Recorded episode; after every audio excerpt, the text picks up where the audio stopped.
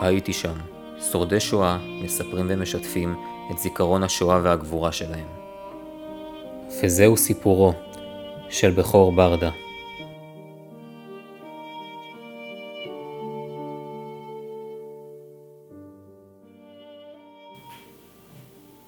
אני בכור ברדה ברוך, נולדתי בכפר על יד טריפולי שקראו לו זנזור. גדלתי, הייתי בן חמש, גדלתי עם המשפחה, עם ההורים והסבא והסבתא. בכפר עד שהגעתי לגיל חמש. סבי, חמוס ברדה, היה שייח של הכפר. היינו גרים מול התחנה של המשטרה. השוטרים שם היו רובם ערבים ואנגלים.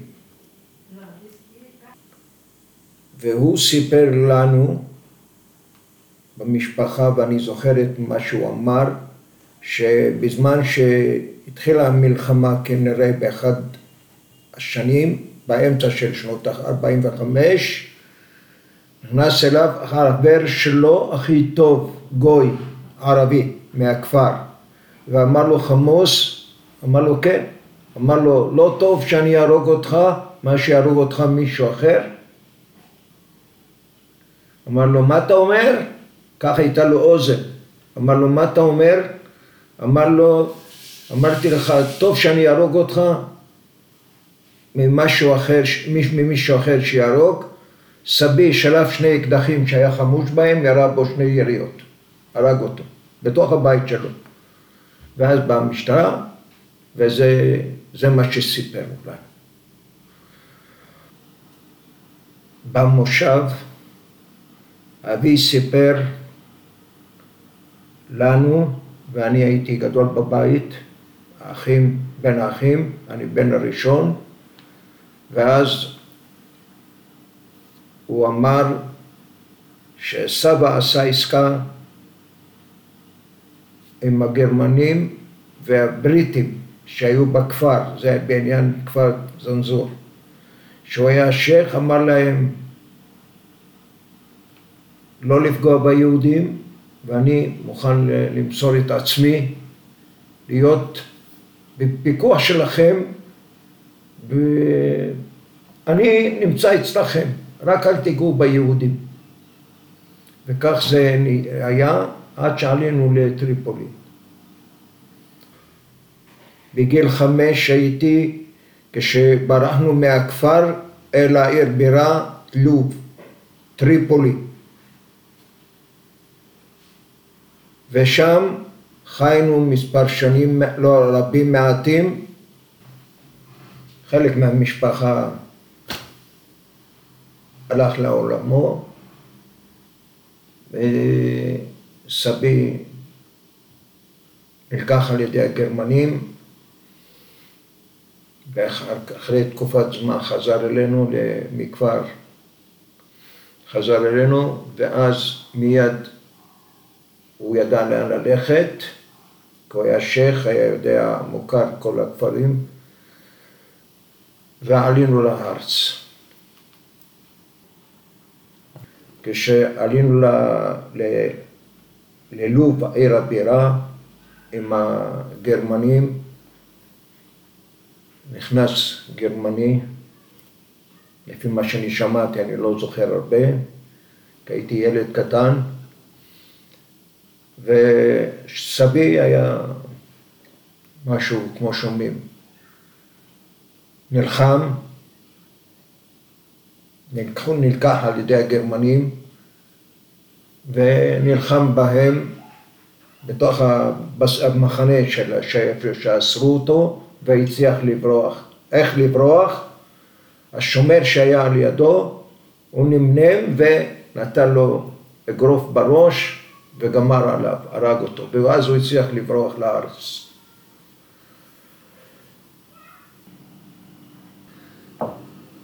בתוך הזמן של הקרבות של הערבים על הכפר והתנפלויות. אמרתי, כפי שאמרתי למשפחת גואטה, מה שהיה, ולנו הורדנו אנחנו למרתף שהיה מכוסה, זה בור שהיו שם שמים חיטה וגרעינים לשמירה. ואז הורידו את האבא והסבא והסבתא הייתה אישה מאוד מאוד חזקה. ירדנו לתוך הבור הזה ושמו מחצלות. מחצלות זה כמו שהיום אנחנו רואים את הקנה סוף שעושים בסוכות. וככה לא הרגישו בנו, כי מספר זמן בדיוק, אינני זוכר, אולי חודשים, ועלינו ללוב. משם עלינו ללוב והמשכנו את החיים. החיילים הסודנים התנכלו ליהודים ושיתפו פעולה עם הנאצים, ויהודים רבים נרצחו בדם קר. בתוך העיר ובין הכפר לעיר, מה ששמעתי מההורים, אבי ואמי והסבתא ובני המשפחה שהיינו בחיים אז וגם היום,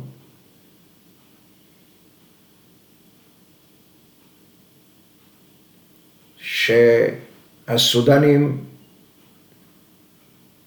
בגובה של שני מטר, שני מטר ועשרים, היו חמושים בנשק, ברובים, לא אקדחים, והיו מסתובבים עם הגרמנים, עם המדים של הגרמנים. זה ראיתי את ההופעה של בין זה לזה, היה אפשרות להבדיל. וסימנו להם איפה נמצאים יהודים, איפה נמצאים ערבים, איפה נמצאים אה, זה נוצרים ואיטלקים של העיר. וככה החלו לעשות טבח בעם היהודי.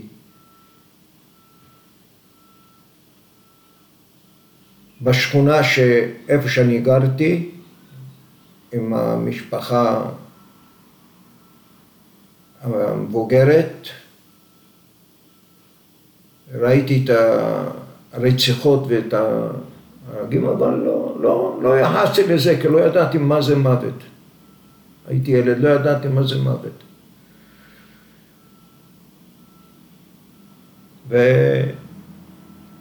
ובתקופה מיד סבי החליט לעלות לארץ, ארזנו את הדברים ועלינו לארץ. לפי דבריה של אימא, שאני יצאתי מאחד החדרים של המשפחה ואחד הגרמנים היכה אותי עם קאטר לרובה בראש. שיצאתי מהבית. וככה אמא אמרה לו למה, וזה, וילד שלי, וזה קטן, וזה, אבל זה מה שסיפרה אמא, אני לא, לא זוכר מכל העסק הזה כלום. כמובן לקחו אותי לבית חולים בטריפולי וטיפלו בי. בכור הגיע לארץ ישראל, ותהליך קליטתו לא היה קל, אך למרות זאת מצא תעסוקה, התגייס לצבא, ואפילו השתתף בפעולות מבצעיות. עלינו לארץ באונייה שקוראים לה עצמאות, יש אני חושב גם את התמונה של האונייה, וככה הגענו לבית ליד, לחיפה, מחיפה לבית ליד, בית ליד זה מעברה, כמו שאומרים היום, חיים במעברה. אספר מה שאני עם משפחת אבי ואימי ועוד שני ילדים, שני אחים, זאת אומרת אח ואחות. גרנו בתוך אנגר של הצבא. אני, אני יודע, זה אנגר, זה, היום אני מבין שזה אנגר, זה סככות גדולות של מטוסים. ושם, באותו הערב הראשון שהגענו במקום הזה, הייתה חתונה. אני זוכר את זה טוב. ביני ובין החתן והכלה הייתה שמיכה הפרידה. ביני, אני כילד, על יד האימא, והזוג בצד השני של השמיכה. וככה גרנו תקופה של כמה, מספר שבועות. האבא חזר באחד הימים, אמר לנו, אנחנו הולכים להתיישבות של הסוכנות היהודית. לאן? לא אמר לנו. הגענו למקום והביאו אותנו, היו לנו בתים של חדר ומטבח ושירותים מחוץ לבית, מחוץ בחצר, בשדות. וככה חיינו ונולדו לנו עוד, למשפחה האישית הגרעינית שלי, ילדים, שלושה נוספים ובת. בת הייתה נכה מלידה, ואני המשכתי לעבוד במשק, כמו שאומרים, לא הלכתי אפילו ללימודים, לא נשלחתי, לא לכיתה א', לא לכיתה, שום כיתה. לא ידעתי מה זה קרוא וכתוב, ולא דברים אה, אחרים, חוץ מלעבוד במשק ולטפל בפרות.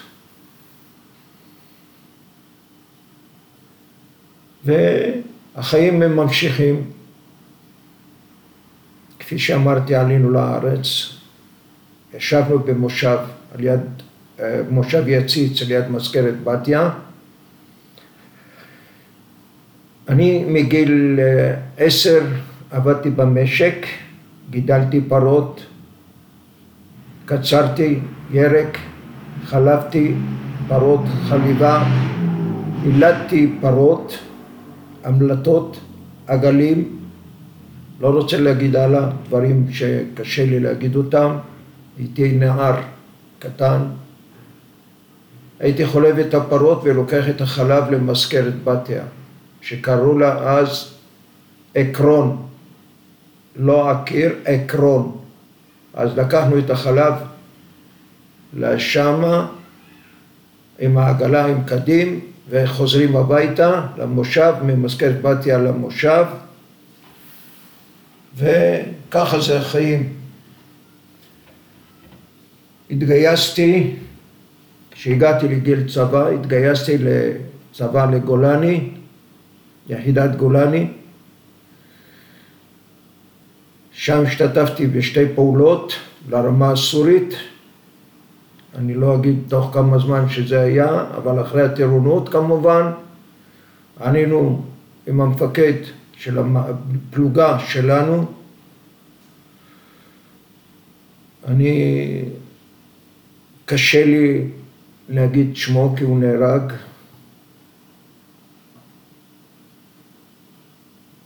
והוא אמר לנו, חבר'ה, עכשיו שעה 11 בלילה, אנחנו הולכים על קצה אצבעות.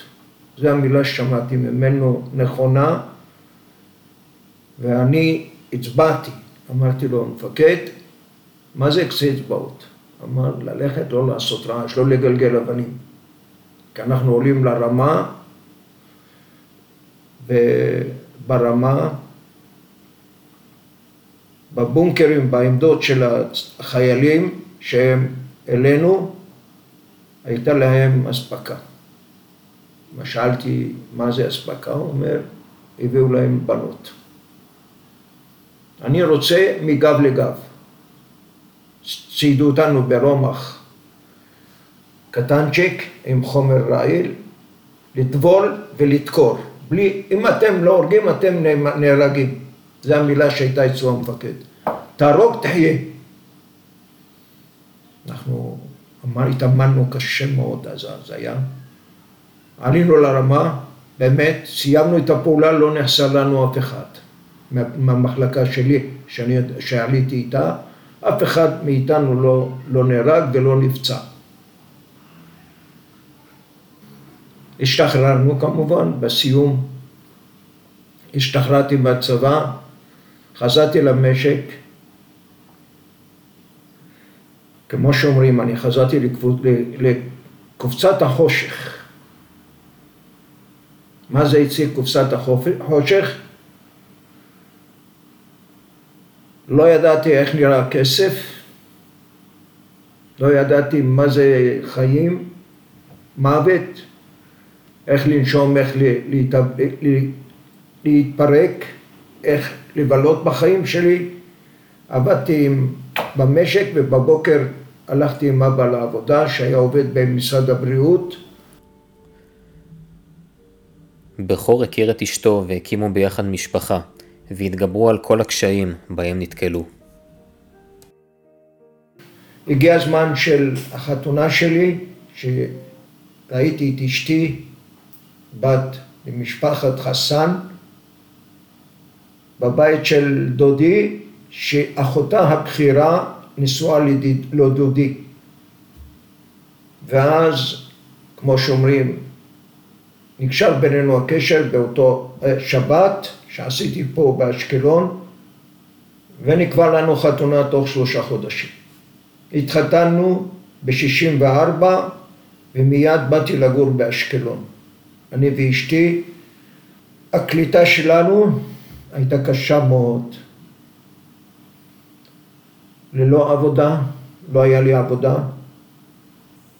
אבי בא אליי מהמושב אליי, אמר לי, בכור, אני רוצה שאתה תעבוד עם הטרקטור במכבש, עם המכבש, אני הייתי טרקטוריסט מנעוריי, כמו שאומרים.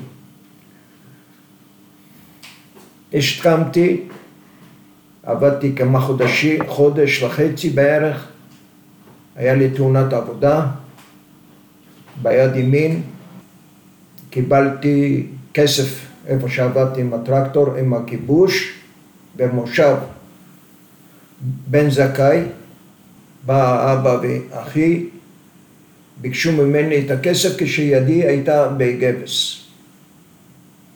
אלפיים לירות היו לי, אנחנו לא היה לנו מה. במה לחיות פה בבית, בית ערבי. לקחו את הכסף והסתלקו מאז, החליטה אשתי לקיים שיתוף פעולה, תודה לאל, נולדו לנו ילדים אבל בייסורים קשים, גם אני אומר בייסורים קשים של הריונות ולגדל את הילדים. ברוך השם, אשתי תמכה בי, ילדיי גם. אני עבדתי בחווה אצל המנהל של החווה, אני זוכר, מזכיר את שמו לחיים, לזיכרונו לברכה, אבניאל שבתאי. כעשרים שנה הוא היה מנהל שלי. פה בחווה לחינוך חקלאי, ליד בית עלי, מול בית, המרכזייה הפתוגוגית בבית עלי. שזה הבית היה של יצחק בן צבי, והשטח של החווה הוא שייך למשפחת בן צבי. התחתנו, באנו לגור באשקלון, ברוך השם הקמנו בית בייסורים גדולים. כפי שאמרתי, אשתי עברה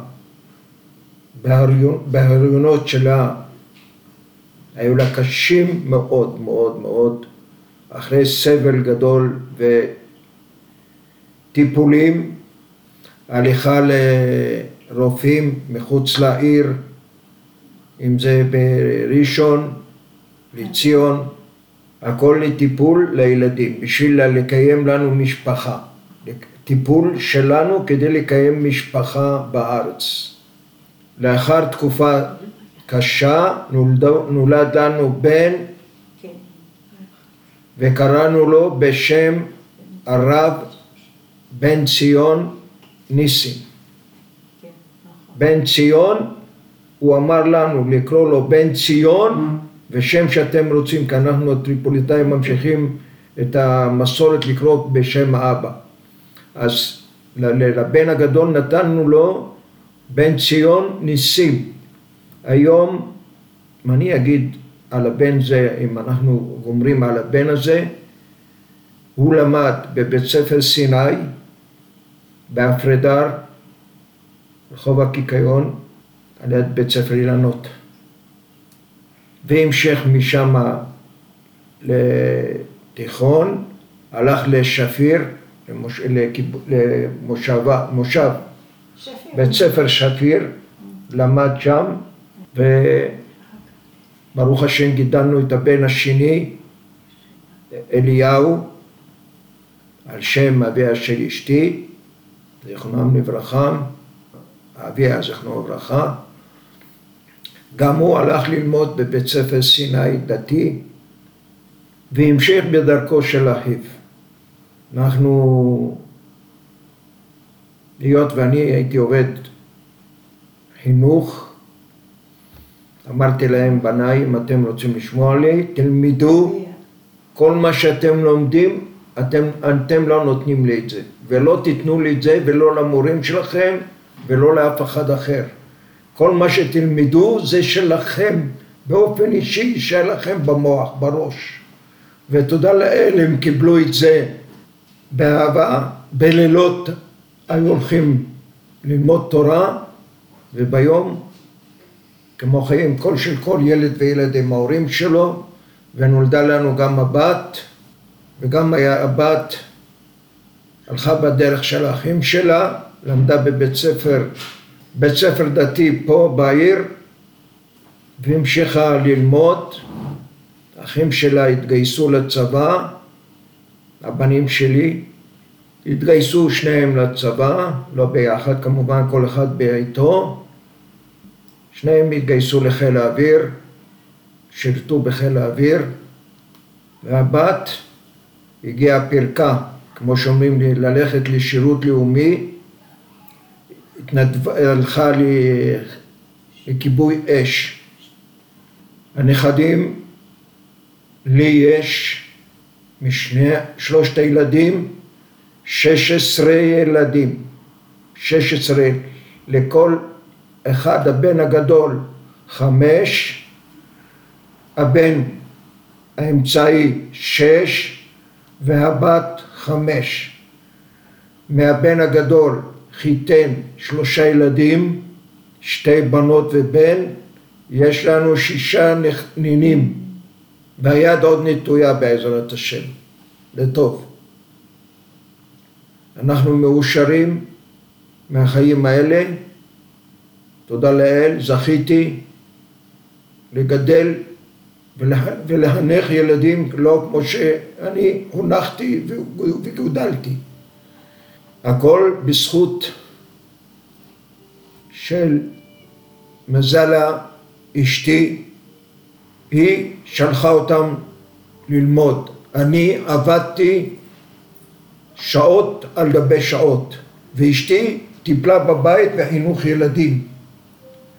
כשגדלו הילדים והגיע הזמן של החתונות שלהם, אז היא יצאה לעבודה גם, כדי לתת להם את מה שדרוש לחתונות ולנישואים שלהם. וזהו סיפורו של בכור ברדה. בסיום דבריי אני רוצה להודות להנהלת העירייה ולהנהלת עמך, במיוחד לגברת חן גולן, שקישרה ביני ובין העירייה לניצולי השואה, ואני מודה לכם בשמי ובשם משפחתי. תודה רבה, ויהיה לנו חג שמח.